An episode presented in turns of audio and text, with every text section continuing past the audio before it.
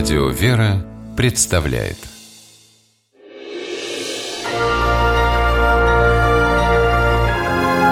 Герои моего времени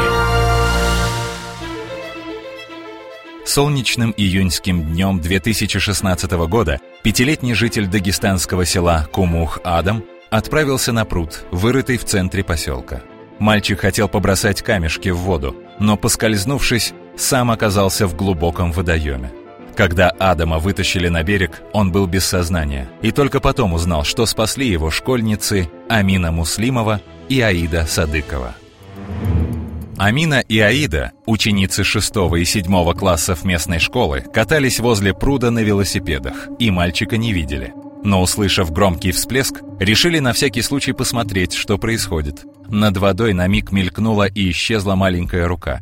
Девочки кинулись в пруд и вытащили Адама на берег. А увидев, что ребенок наглотался воды и потерял сознание, сделали ему искусственное дыхание. Оказанию первой медицинской помощи Амину и Аиду научили в школе. Уроки пригодились на практике. Адам пришел в себя. Девочки отнесли его домой, а на следующий день, что называется, проснулись знаменитыми. О них говорили в каждом сельском доме, называли бесстрашными героинями. Даже родители школьниц удивлялись тому, что совершили их дочери. Мама Амины, Минажат Муслимова, и не подозревала, что у нее выросла настоящая спасательница. Я даже не думала, что она так э, способна пойти и помочь. Я не ожидала от нее, что она не растеряется. Маленький Адам по-прежнему ходит к пруду. Но теперь только вместе с папой.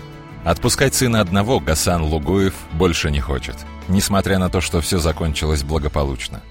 Все хорошо, все отлично. Даже никаких последствий не произошло, как бы я думал. Отравится, вода такая грязная. Ничего, все обошлось. А Амина и Аида за свой подвиг представлены к награде МЧС России «Созвездие мужества». И слово «мужество» здесь ключевое, ведь девочки бросились в пруд, глубина которого 2 метра – не умея плавать.